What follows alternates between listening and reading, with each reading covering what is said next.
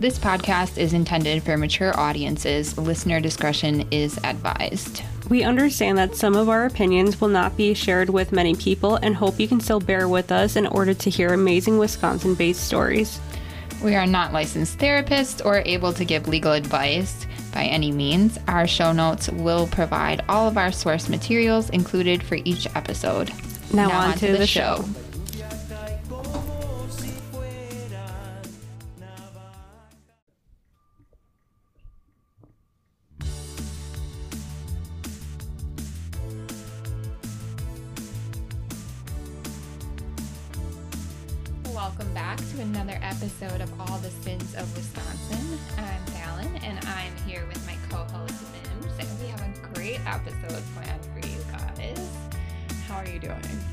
We just struggled with all the technology that comes with this for like a good solid five minutes, just not knowing what was going wrong. So I'm glad that we're up and running now. Yeah, sometimes you know you accidentally hit mute or something doesn't want to work. And this is my first time actually hearing myself the last two episodes. I was like, I don't know, I can't hear myself, but now I can, so we're rocking. Because I had your headphones muted, and nobody, nobody that I interviewed in person ever said anything about why I wanted them to wear headphones, but they were muted. Oh, okay. Because I muted it for the feedback when I'm by myself. Mhm, Yeah, and I'm like, maybe I'm not supposed to hear myself. Um, no, I am supposed to hear myself. Oh my god, what a great start Yeah. to the day. so, you want to talk about some true crime events? Yeah, um, so Gabby was found, right? Yeah. Um, don't really know anything else. I did hear about how some people on TikTok are being having a lot of backlash for being like psychic readers trying to communicate with her, and they're kind of getting um, some hate for it. So that's the only thing that I've heard recently, and I was actually on the radio this morning, so that was kind of weird. But That's crazy. Yeah. I don't like when people use like people's hurt to try to get publicity for themselves. yeah. Yeah.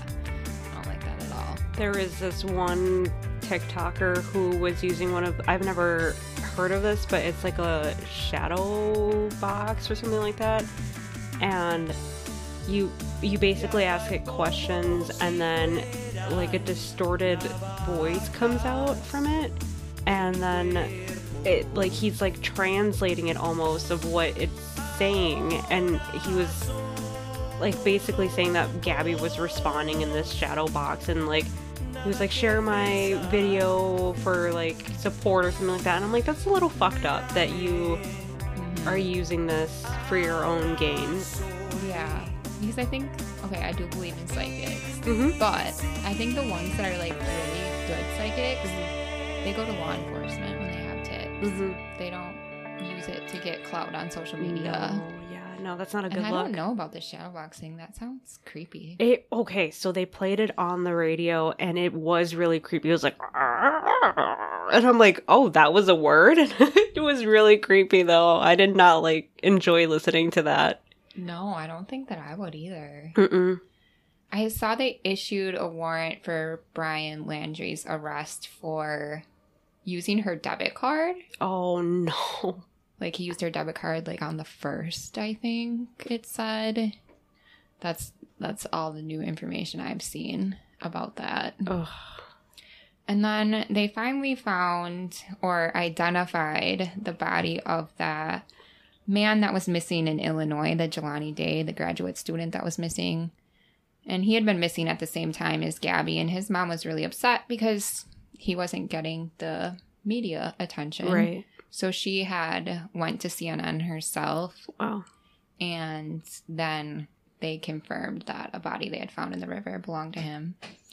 So it's very tragic for his family and his mom, but I'm glad that he was found so she doesn't have to keep looking. Right.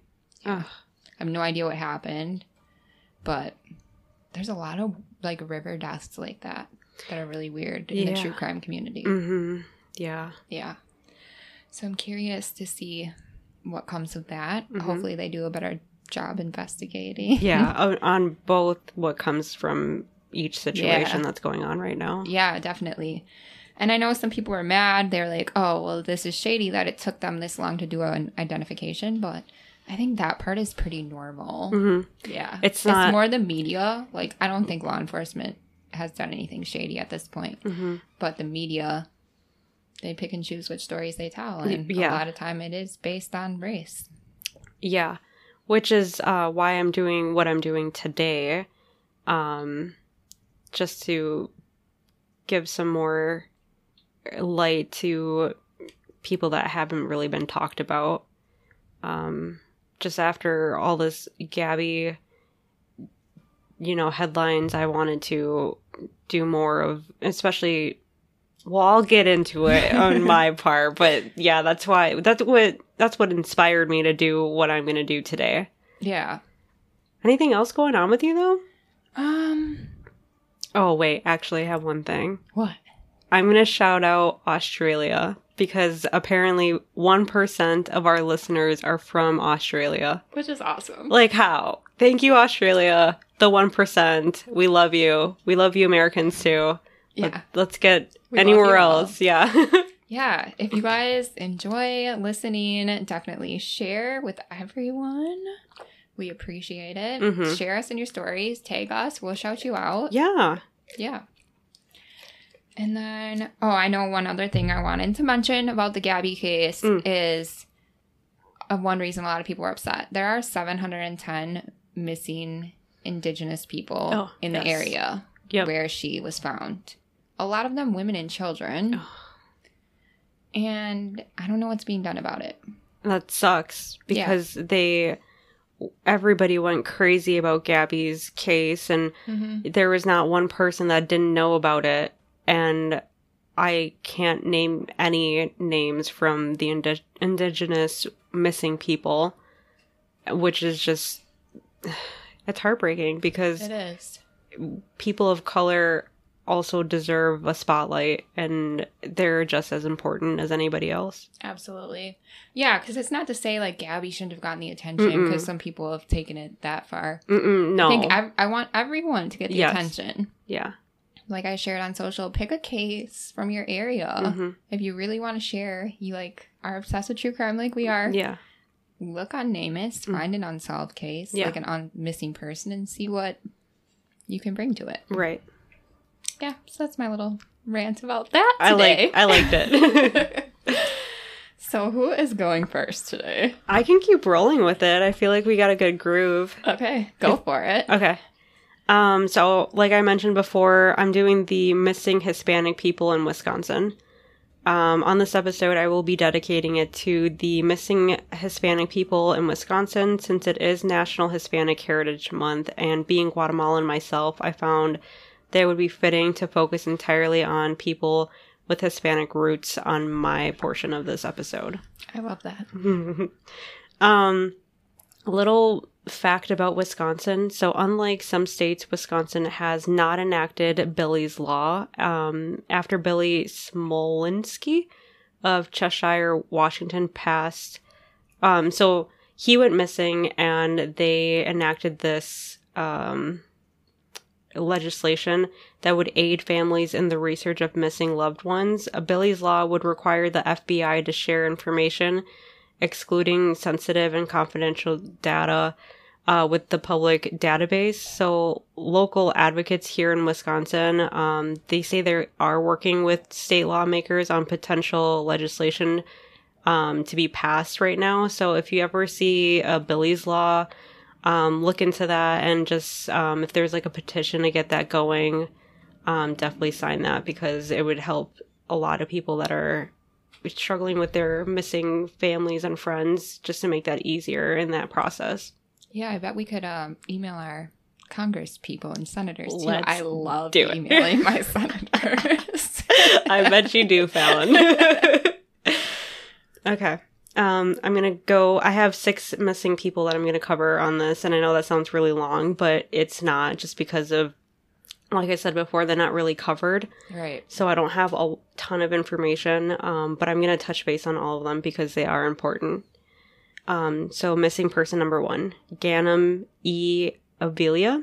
is a biracial Hispanic and white little boy who went missing on January 1st, 2013, at the age of five years old. Uh, he has beautiful brown eyes with brown hair, and at that time he was uh, 3 2. Um, and he was 80 pounds. Um, since then, he has obviously grown if he is still, you know, with us today. Right.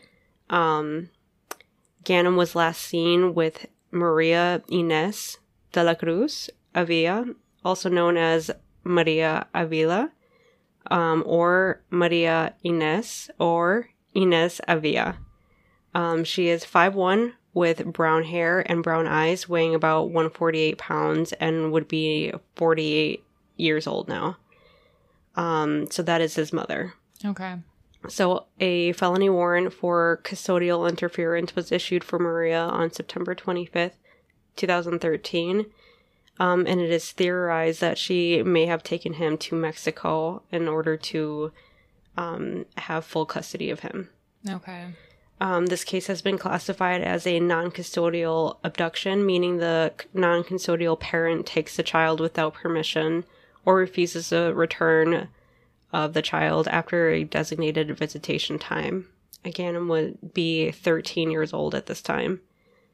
Um, if anybody has any information on his disappearance, uh, please call the Waukesha County Sheriff's Department at 9 two wow that really was messed up on my doc uh, 920-548-7143 as his father and the rest of his family here are still looking for him I can't imagine. Like you're the custodial parent, and your child goes for visitation with the other parent, and you Mm-hmm. Just never get them back. i know like i could Not. I can't imagine because obviously he had to have like gone through court to even get, Get the that- custody. yeah. and for the mom to not have custody, Mhm.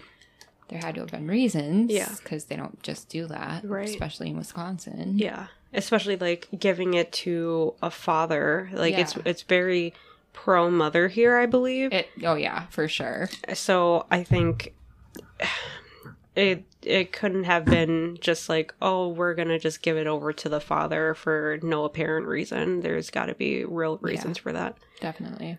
Um, I did see in a couple of sources that she might have been with her boyfriend at that time traveling, um, but that wasn't confirmed by anything else. So I'm not quite sure who the boyfriend was, um, or if that was even legitimate. But it's just I feel like maybe kind of important to mention just in case. Yeah. So that's Ganem. If you, we're gonna post a picture of all the missing people. I'm gonna make a collage of that and put it on our Instagram and Facebook. Um, he is the most adorable little boy, and it, it broke my heart. Um, missing person number two, Rosalie Chavira Rodriguez, who goes by Cindy, went missing on 7 2022 or 2020, oops, from the Wisconsin Dells area at the age of 26. Uh, she has beautiful long black hair and brown eyes. Uh, was 5'4 and weighs 150 pounds. Uh, Rosalie was working in Wisconsin Dells at the Wilderness Resort when she was last seen around July 2nd, 2020. Uh, she has no ties to the area and was believed to have returned to her home country of Peru, but th- she up and like vanished in one day. Yeah, I was actually investigating this one. Oh, for really? This episode, but there wasn't enough Mm. information for me to do a whole episode. Yeah. But so I do have like a side note for that. Do you? Okay. On October 14th, 2020, they found a body in a suitcase. Yep. You got that too? Yeah, but go Okay. ahead. Go ahead. Yeah, so they thought it might have been her Mm-hmm. because she was wearing the person Sprecher's. Yeah. Yes. oh yeah. We're in sync. Mm-hmm. Yeah. Um, And it was her ex husband that said she was going to Peru, right? I didn't see that part. No, it said a coworker said that. Oh, okay. hmm I did not know she had an ex-husband. Yeah, he's the one that reported her missing, I Mm. believe. Okay. Yeah, her her ex husband reported her missing on July twenty first, but nobody's seen her since July 2nd Mhm. right? Yeah. Yeah, so Um. I'm not sure what happened in between those dates. Yeah. No. I mean, how many months is that? But uh, there's three weeks. Well, 19 days in between when somebody saw her Mm-hmm. and when he reported her missing. But I don't know what their relationship was since they were divorced. Oh, like, right. Seemed interesting. But there's there's a lot of theories about this on Reddit if you want to take a deep dive. Yeah. So I'll just uh she Fallon basically kind of went over it, but I'm gonna um just I had a whole thing. Sorry. no, no, no, it's okay. I'm glad that you know. I mean, that's another person that knows about it, so that's really awesome. Um, so on October 20th, 2020, an un- unidentified person's case report reveals new information about human remains found in uh, Chippewa County barn last. Um, the unidentified person's case report says female human remains were found in a purple suitcase on a an abandoned farm along County Highway T uh, between 20th and 30th Avenue. Uh, the victim was wearing black stretch pants and a black t-shirt uh, that said Sprecher's uh, restaurant and pub on the front. Uh, Rosalie is listed as a potential uh, person that the remains could be um, because there was identification with Rosalie's name on it. The and I think the remains. I don't know how this happened because like I don't know if it was skeletal remains, but it said that the remains had long black hair, so it must have not been skeletal. You still have your hair though. Oh, really? Yep. Oh, That's so creepy. It is so creepy. hmm hmm So the Reedsburg Police Chief Patrick Cummings uh, stated, "We are aware of the homicide investigation in Chippewa County, but at this point, it is too early to tell if there is a connection." Uh, Chippewa County officials say they have a person of interest, but he's not in custody yet for that the remains that were found. Yeah, and I couldn't find anything saying that they'd been identified yet, and it's been almost a year. Yep. Yep. That couldn't seemed find- weird to you? It did. Yeah. And like Yeah. so there is no nobody brought to uh, like at that point they had somebody as a person of interest, but I didn't see anybody get prosecuted. I didn't see anybody No. like they had to test it for her DNA to see who she is. So how is that not have been revealed yet? I, I, yeah, I couldn't find anything, and I thought it was weird because I was looking at it last year, and then I came back to it imagining like some more answers. Mm-hmm. And on a lot of true crime pages, people were providing misinformation, like, "Oh, it's been positively identified as her," Yeah. and it I did not see that, no. it could be anybody. Yeah, yeah. Mm-hmm. So that is uh the Rosalie missing person number two. Um, I'm gonna do missing person number three. Um, this person's name I'm probably gonna butcher, so I'm just gonna call him Leo because that's what they called him for short. Do you know this one too? No. Okay. Uh, Leo Baron uh, went missing on February 22nd, 2013, from Sauk City, having brown curly hair and brown eyes. Uh, he was only three years old at this time and would be 12 years old now. Oh, wow. Um, Leo was reportedly, uh, he wore his hair in like a frohawk style. Aw. I know, it was so cute. Uh, where the hair is longer and wavy on top and shaved on the sides. So cute. Um, on February 20th, 2013, custody of the child was transferred to his mother. Um, according to the court order, the child should have been returned to his biological father on, 2000, or on Tuesday, February 26th at 4 p.m. However, his mother never returned him. So this is another case of that. Um, Leo and Marie, Maria, um, also known as Marie, I think it is Marie, yeah, Maria Jose Rampa or Maria Jose Baron. Um, she has a tattoo of Snoopy and Charlie Brown and a star on her right hand. Um, Leo and Marie may be traveling with Alejandro Martinez, who lives in Mexico. Um, they could have been traveling to Uruguay or Mexico, and they could have been traveling in a 1998 Plymouth Grand Voyager in a uh, navy blue color. Um, so if anybody has any information on Leo's disappearance, um, I, I mean, Maria is still considered uh, a missing person as well, but I feel like she she had a plan. Yeah. Um, so If anybody has any information on Leo's disappearance, please call the Sauk Prairie Police Department Detective Paul Duman at 608 643 2427. Um, otherwise, there is the Sauk Co Crime Stoppers as well. Um, his obviously his father still wants him home, and his Right. family does too. Um, so I'm going to do missing person number four. Um, Horacio de la Cruz Barrera went missing on December 3rd, 2018, in Beloit, Wisconsin, at the age of 33. Uh, he had like a black buzz down haircut and brown eyes and is 5'5 and weighed about 125 to 135 pounds. Um, he would be 34 years old today. So he's only been missing a year. hmm Um, at this time of his disappearance, he was living with his aunt and did not have a vehicle. Uh, he does not have any additional family in the area either, so that was really strange to me. Yeah. Not having a vehicle, not really having a lot of family members, or I'm sure he had friends, but not a lot of roots there either. Yeah. Um, so, when going through his bedroom, authorities found several forms of identification as well as his cell phone, leading me to believe that he had no intention of permanently leaving. Right. Why Um, would you leave your phone? Nobody leaves their phone. No. I, I take my phone to the bathroom. Like. Um, both his employer and his aunt additionally reported that he had some paranoid behavior prior to his disappearance. However, they did not go into further detail of what or how or what he was doing. So I'm not quite sure what that means. Kind of mysterious. Yeah, because when people say paranoid behavior, I always wonder like, was something really going on, or was it a mental health issue? Like, Yeah. you never know. Could be could be both like either or like yeah, he or a combination. yeah, or combination where one fuels the other one. Yeah.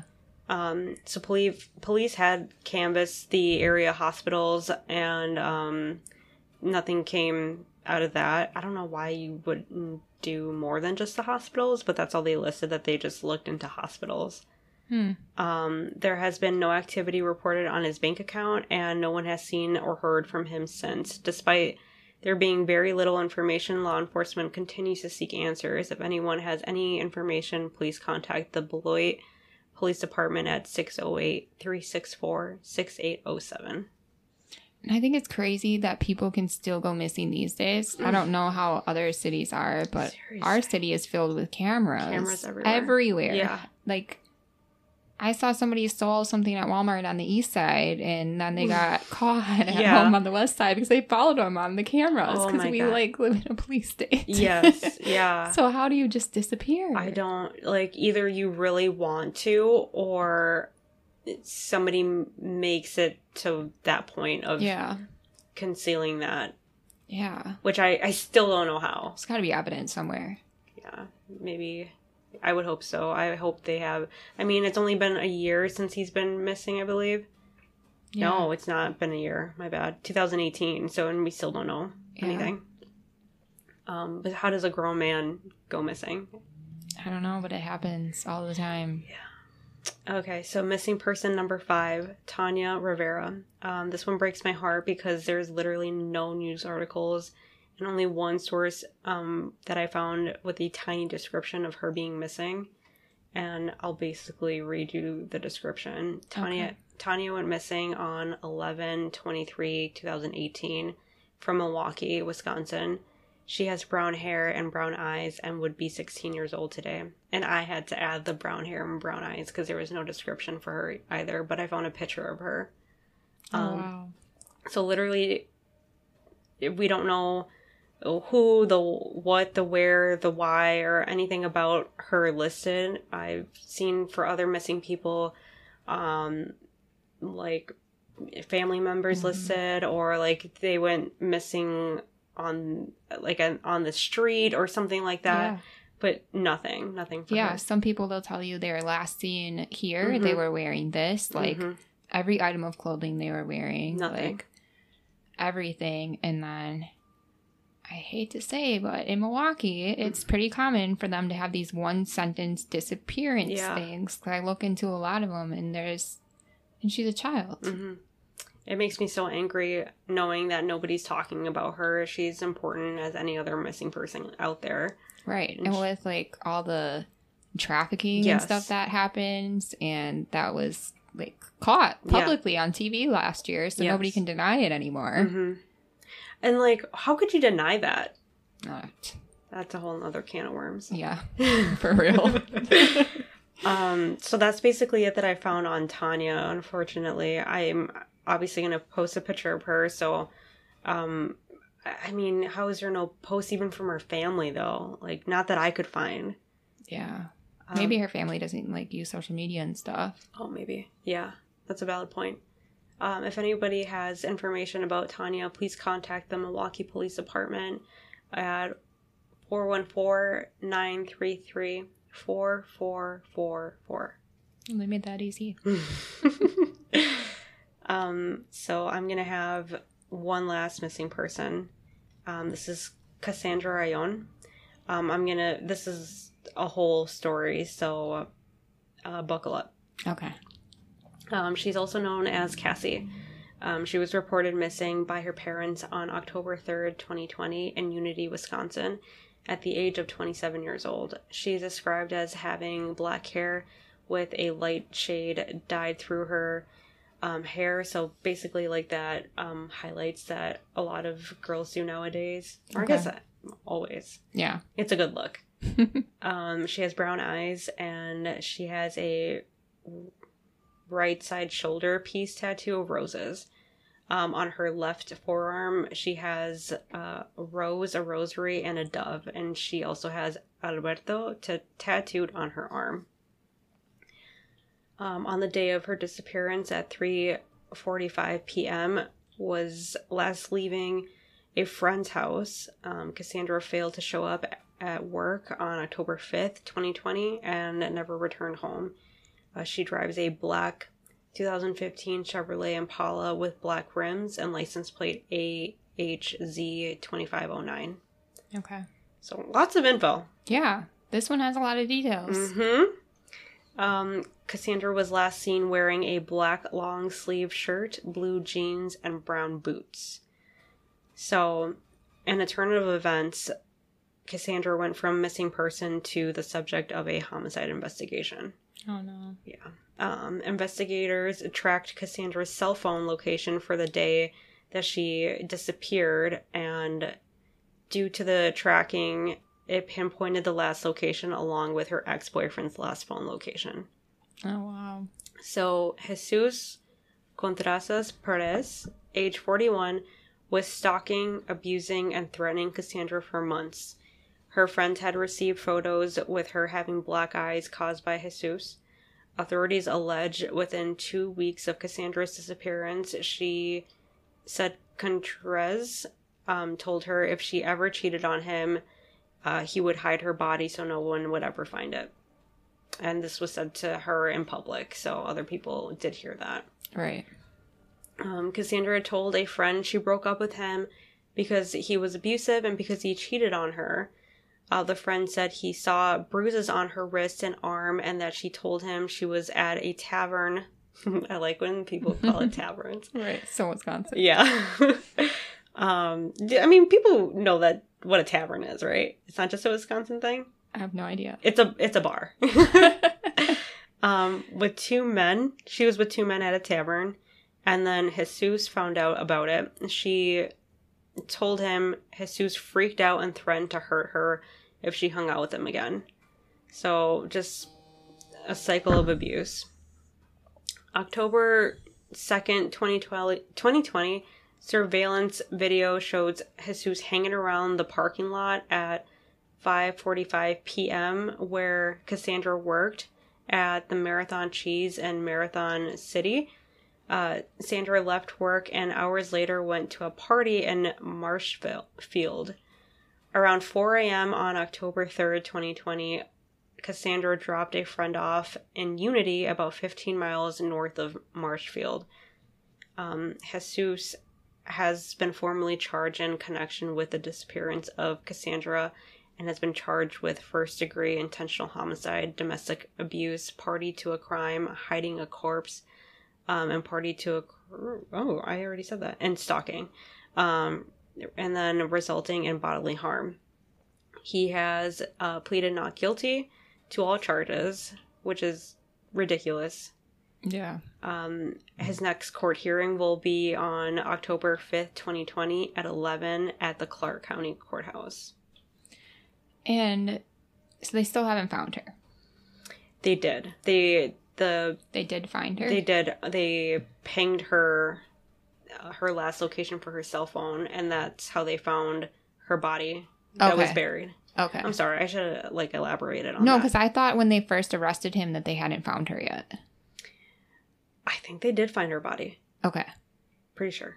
Okay. Mhm. um so i know mine was kind of quick um it's just because of you know lack of information and um go ahead yeah, sometimes we have to do that though. Like Yeah. just have these shorter stories together because these people aren't getting attention and just because we don't have all the details doesn't mean that we shouldn't be talking about it. that's exactly right because i mean i had that where i was thinking oh well this one doesn't have a lot of information and um, but i'm like it just pack it all pack it all in all these people that don't have all the information and see if it you know it could become a hit somewhere it could lead to something as long as you Yeah. keep talking about it even if there's nothing but their name and their face plastered on a, an instagram page it doesn't matter as long as we keep talking about it right. You never know. hmm So I'm going to end my portion of this episode by saying that every missing person, no matter what race, religion, gender, sexuality, age, is important. We are equally important. Um, additionally, I personally know that leaving a dysfunctional and abusive relationship is an incredibly challenging thing to do. Um, you may love them, you may hate them, you may fear them, all at the same time. Um, you may even feel like you couldn't do any better at this point. Uh, one important thing to remember is that if someone loves you, their top priority is for you to be happy. Right.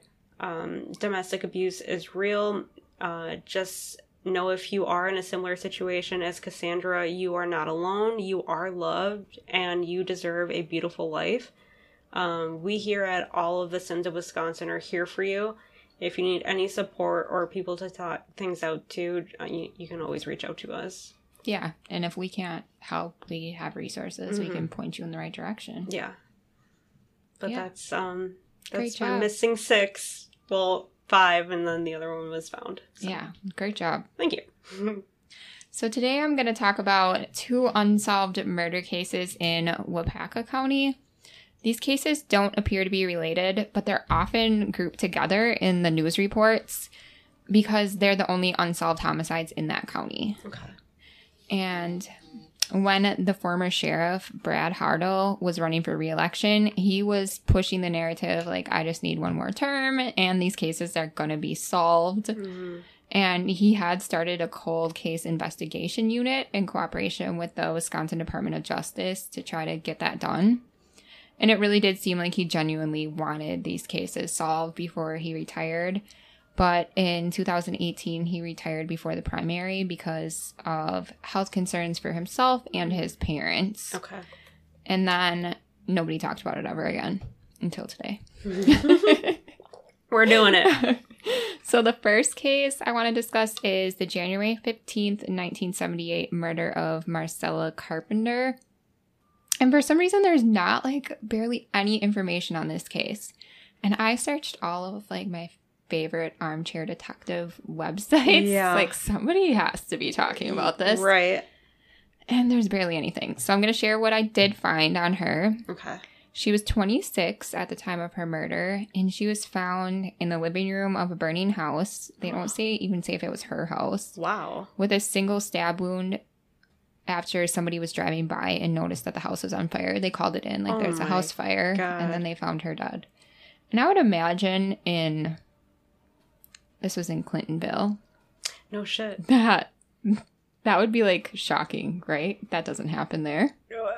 Well, yeah. I mean, Uh, we always say that, yeah. small sleepy town. Where all the murders really happen. yeah, seriously. I know never happens here. so over the years, different su- different suspects have emerged, and one of them is James Rhodes, who is a lovely serial killer Oh shit. who's in prison in Florida for rape and murder. Hmm. And then other suspects have been Henry Lee Lucas and Otis Elwood Toole. Oh my god. I have had enough Of those two. of those two. I'm up to here with those two. They and if you can't see, obviously, my hand, it's way up there. they do the most. Mm. And there's really, just like I said, there's really nothing about this case. They haven't shared any details besides this, and it just seems like they're like, well, maybe it was this serial killer or this Or the other one, right. Or it could have been that one. The Toole situation, did you, have you ever gone on like a deep dive on them? No. Hmm.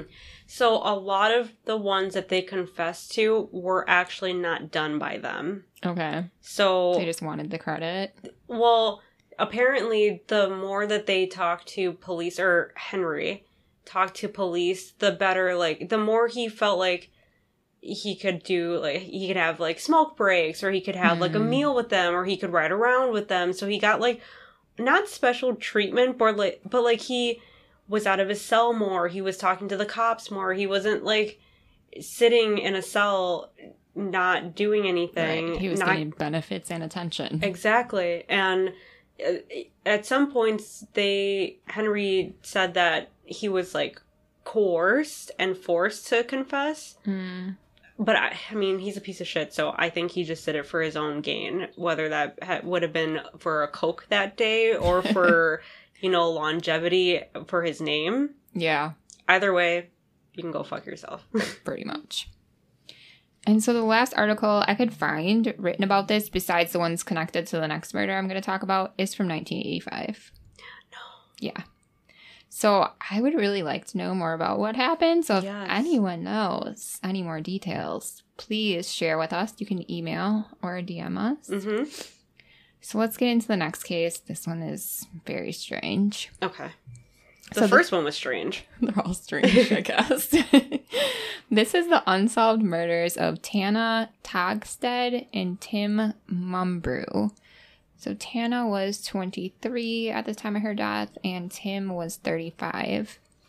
And this occurred March of 1992 at their at Tana's home on Butternut Ridge Road in the town of Royalton.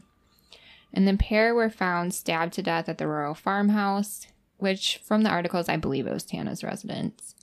And the actual facts of this case are minimal, just like the Marcella Carpenter case. However, the theories abound in this one. And it's mainly one big theory with a whole lot of different people finding like crazy evidence to support it. So stick with me. It's going to Okay. get interesting. So, first, the facts. At the time of the murder, Tana was working at a local cheese factory. Tim was working at the foundry. The couple had been dating for less than a year. The last sighting of the pair alive was at a tavern. Mm-hmm. Always at a tavern. Yep. I think Wisconsin writers really like to say tavern. I like to say tavern. I don't think I've ever said it before. Me neither. Not as much as now. They were at a local tavern in Clintonville. oh wow. Between 11:30 and midnight, they were seen there on March 20th, 1992. And a couple of days later, the two would be found murdered. So the cause of death for both of them was stabbing. Tana was stabbed twice. Tim was stabbed multiple times, and the theory is that he was trying to fight off the attacker. And they murdered Tana's dog. Fuck no. Yeah. No. Don't involve the dog. Who can stab a dog? No way. Sickos. Mm-hmm. And everybody has a different theory, like about the who was murdered first, things like that. So let's get into the suspects. Okay.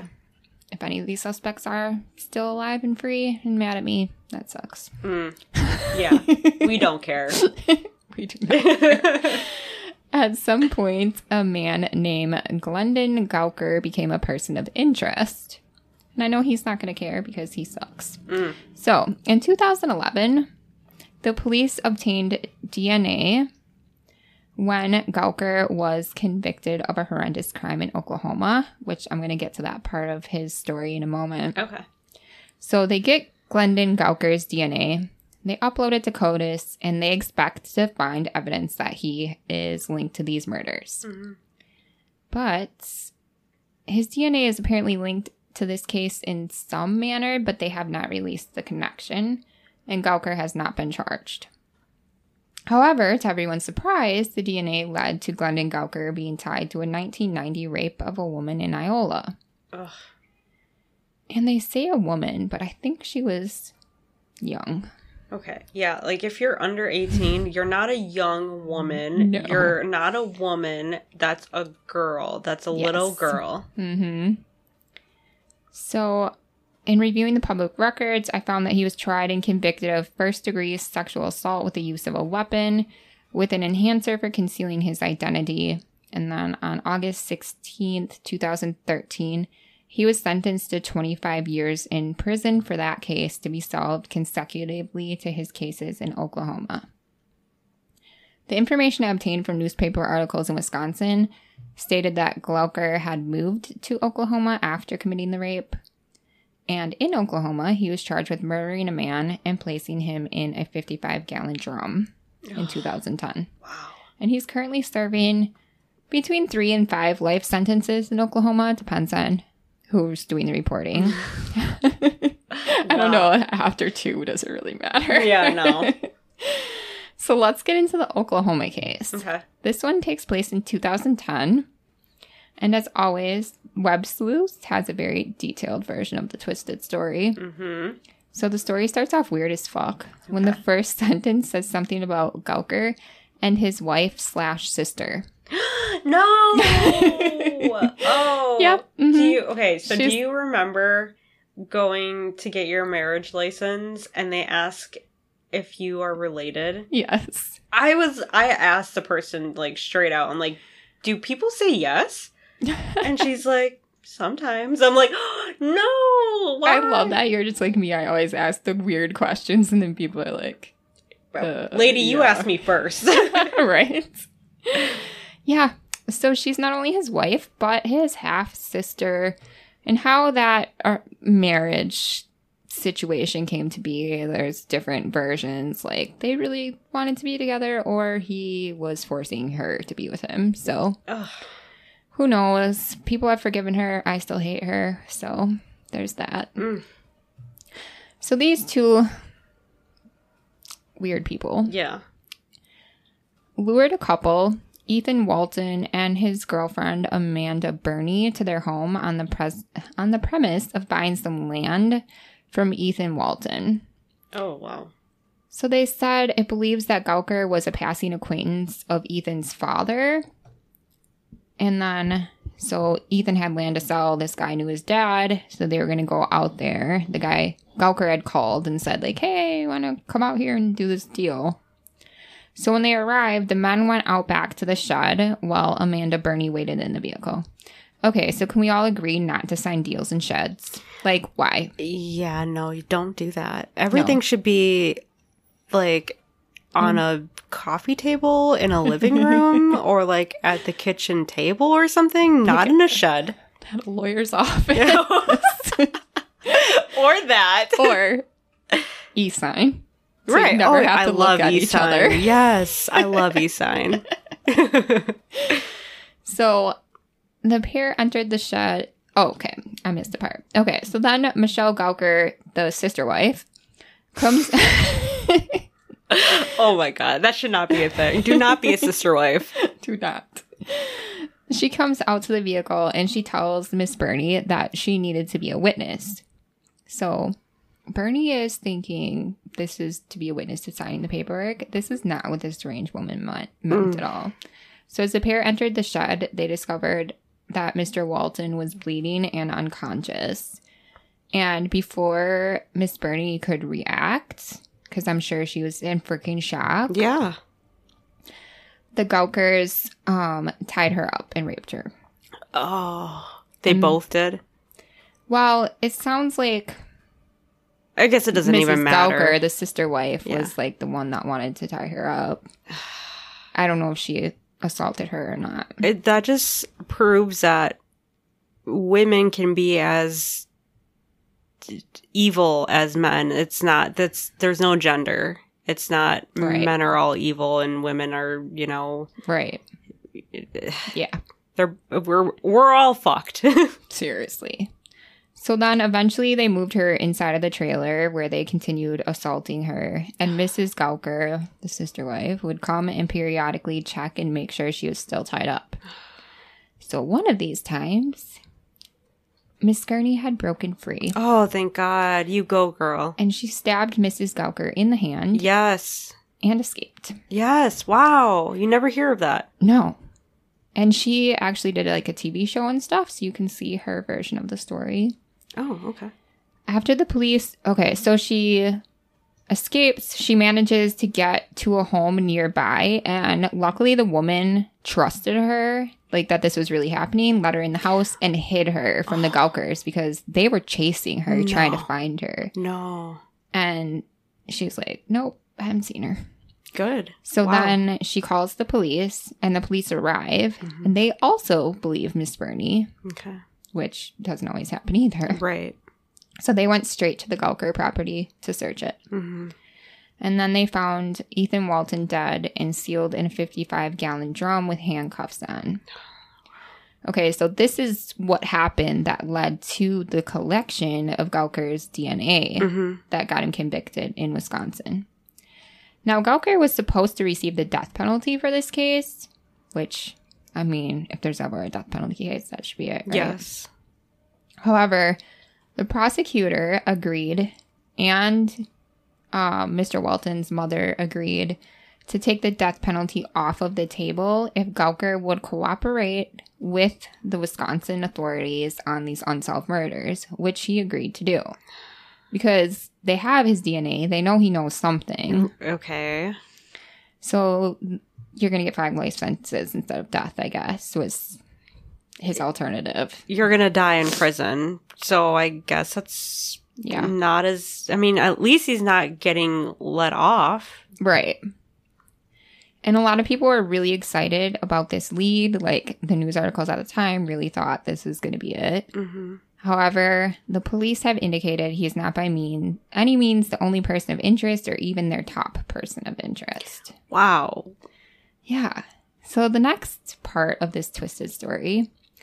On November 21st, 2013, the Republican Eagle, which I can imagine is a great publication.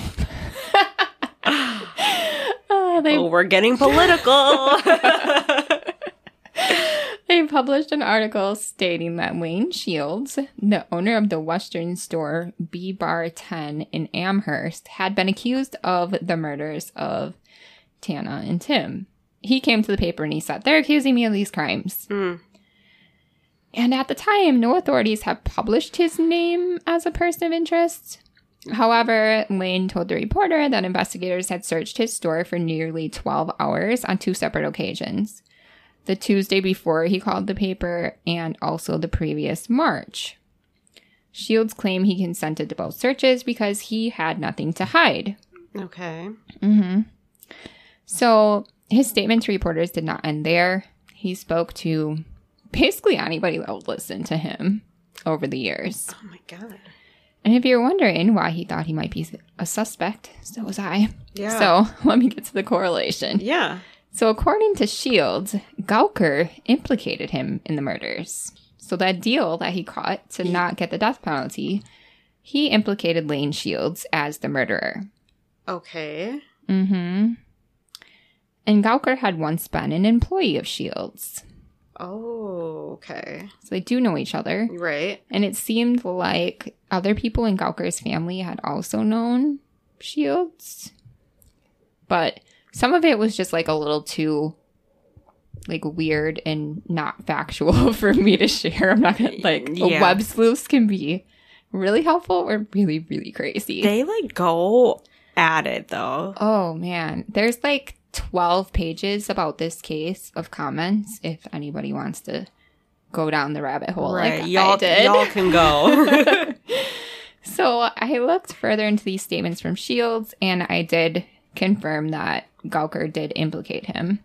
So Gawker stated that he drove Shields to Tana's residence on the night of the murder and that he knows Shields went inside and murdered the couple. But he, of course, stayed in the car because, I mean, Why wouldn't? Yeah. yeah, what? I mean, No. he's a he's a murderer, but he didn't want to do this one apparently. right. So, other reports indicate that Shields has also been questioned about the disappearance of his sister in law, Bonnie Marie Rapinski, who went missing in 1975 from Menasha, Oh, and the murder of two other people. Some reports suggest not only has he been has he been accused of murdering these people, but he also has been accused of burying them on his land in Tomahawk. Wow. Yeah, and then like a random side fact from Web Web Sleuths. I can't talk. Tana was a rodeo rider, and what the Republican Eagle called a Western store, Web Sleuth calls more like a rodeo store. So they thing. think that, yeah, basically, right? Yeah. So they think it's possible that she could have been in the store before. Okay. Because I don't know how many rodeo stores are around the area. And Tomahawk, you said? His store was in Amherst. I don't even know where that is. right outside Stevens Point. Oh, okay. Yeah, just like a little country place. Hmm. And then the story gets weirder because people uncover that Shields was previously known as Lloyd Rapinski Jr., but at some point he changed his name to Lane Shields, I think in the 70s. And now he might have just wanted to change his name. I don't really know the reason. Yeah. He might have wanted to get away from some of his family because apparently they're all fraught with problems. So I don't know. And then, as for the current status of Shields, the store he owned went up for auction at some point, but the listing doesn't include a date. But I was able to find that he has a federal firearms license, like to sell firearms, which is concerning to me. yeah. It doesn't expire until April of 2020, but I don't know if he's still living or not because he would be like almost 80 right now, Mm, and his store went up for auction. So I don't know if he's still living or not. But I did find notes from a town board meeting in 2000, December 2015. He petitioned to have the classification of his property changed from agricultural to commercial and to allow the sale of firearms. So that was something that happened after he was a suspect. oh, And they wow. still approved the petition, Ugh. which I thought was weird too.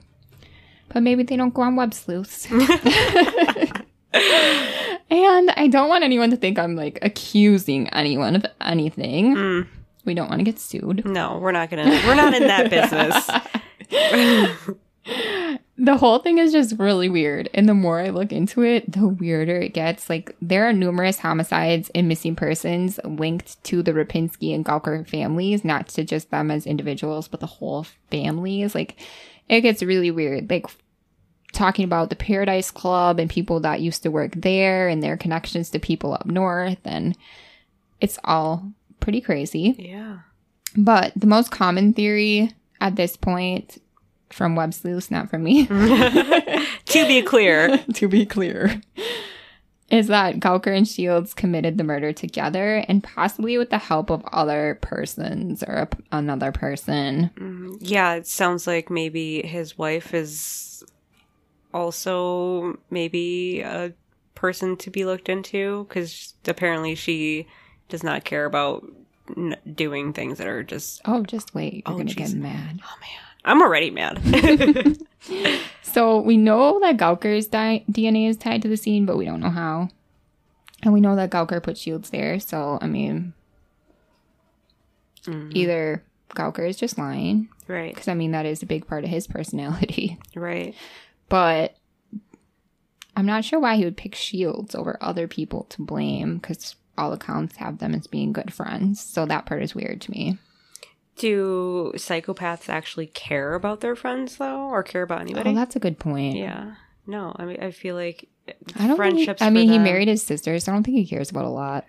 I- everything's out the window. No, yeah. Yeah. So, uh, as for like current going on, goings on in this case, God, I'm a mess today. Tana's brother Richard Togstead appreciates the efforts by law enforcement to solve his sister's case. He's been quoted as saying they'll get it solved, he said. How soon? I don't know. But that was back in 2015, and I can't find any information indicating that the case has made any headway since that time. I really hope that it does get solved. Me too. And as for the women involved in this case, Michelle Gawker was released from prison early. Why? I do not know. Yeah, like what on good behavior? Basically, she was sentenced to 20 years in September of 2012 for her role in the kidnapping of Ethan Walton and Amanda Burney. And instead, she was released on probation in September of 2017. So she did five years for a murder and an accomplice to rape, two kidnappings, and she did five years. Five years. I know people that have done more time for that for weed. I know. It's ridiculous. And it's like kind of a message to the public that you can do horrendous things to you know the the degree of taking somebody's life and violating their bodies and holding them against their will and you will get only 5 years. So mm-hmm. it makes it it look like it it's almost like oh, I'm only going to get 5 years. So what's yeah, it's not a big deal. right. And the prosecutor in the case said that this was a Department of Corrections decision and he had no control over that because he does the sentencing, right? He Oh, does yeah. the recommendation, but once they get to the Department of Corrections, they kind of Do their own thing. do their own thing. Yeah. And I guess they decided she was rehabilitated, oh, which I'm all for rehabilitation. But cases like this are really concerning to me. And I hope she got the help she needed prior to release. But I don't think five years of counseling could undo, no. decondition everything. No. Like, if she truly was a victim of Gawker too, which is possible. It could be possible. but how do you get deconditioned in five years to be a normal, upstanding citizen? to not be a brother fucker. yeah. yeah, I don't know. I and I didn't find anything about her after her release. She doesn't have like a Facebook with her name on I, it. I would, you know, I I would laugh if she did. if she did, Oh my god, just out there on I Facebook. be it. Yeah. Oh my, we'd call her out. and then I'm gonna end on a positive note. Yes, so please. Amanda Burney is doing well, and she runs a Facebook page called The Official Burney, where she shares encouragement with other survivors of trauma. And she appeared on an episode of ID's Deadly Silent where she discussed her harrowing story. And she really just tries to be there for other people that just need to talk, vent, whatever. And she still misses Ethan and, of course, is still haunted by this, but she's living a good life now. That's really. So I'm happy that Yeah. somebody in this case was able to persevere. And I'll link all my sources on our page. I love when somebody can go through something so traumatic in that way and uh, you know i see a lot of people like go and do things for other people like Mhm. do nonprofits or i just want to help other people that have gone through or yeah have gone through what they've gone through and it's just it's so crazy they're so strong for doing that Yeah. you know they they have to think about that on a daily basis and then go and help other people Yeah. that's so awesome And then other people use their trauma as an excuse to be a terrible person. right Th- they're just weak in my opinion Agreed. Absolutely. So thank you guys for being with us again today. Thank you so much. Thanks for listening to our stumbles and our stutters and everything else. Yeah. Okay. Well, um, we're gonna be back next week. Um, I I think we typically release on Fridays, so um, Yeah. we'll see you next Friday. And if you haven't already, uh, go like us on Facebook or follow us on Facebook and follow us on Instagram. Um, All the Sins of Wisconsin, WI. Um, and if you have anything interesting, um, email us at all listens of Wisconsin, WI at gmail.com.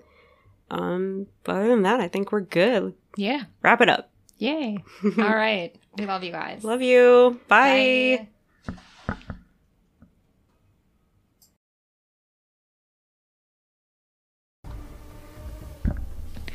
All the Sins of Wisconsin was written, recorded, edited, and produced by Fallon and Mims. Thank you so much to all of our listeners, supporters, friends, and family that continually allow us to do what we love. If you love our show as much as we love you, please give us a glowing rating and review. Follow us on Facebook and Instagram to see what we are up to, and email us your sinner tales at allthesinsofwi at gmail.com. Episodes of All the Sins of Wisconsin are available for free wherever you listen to podcasts. And don't, forget, we love you.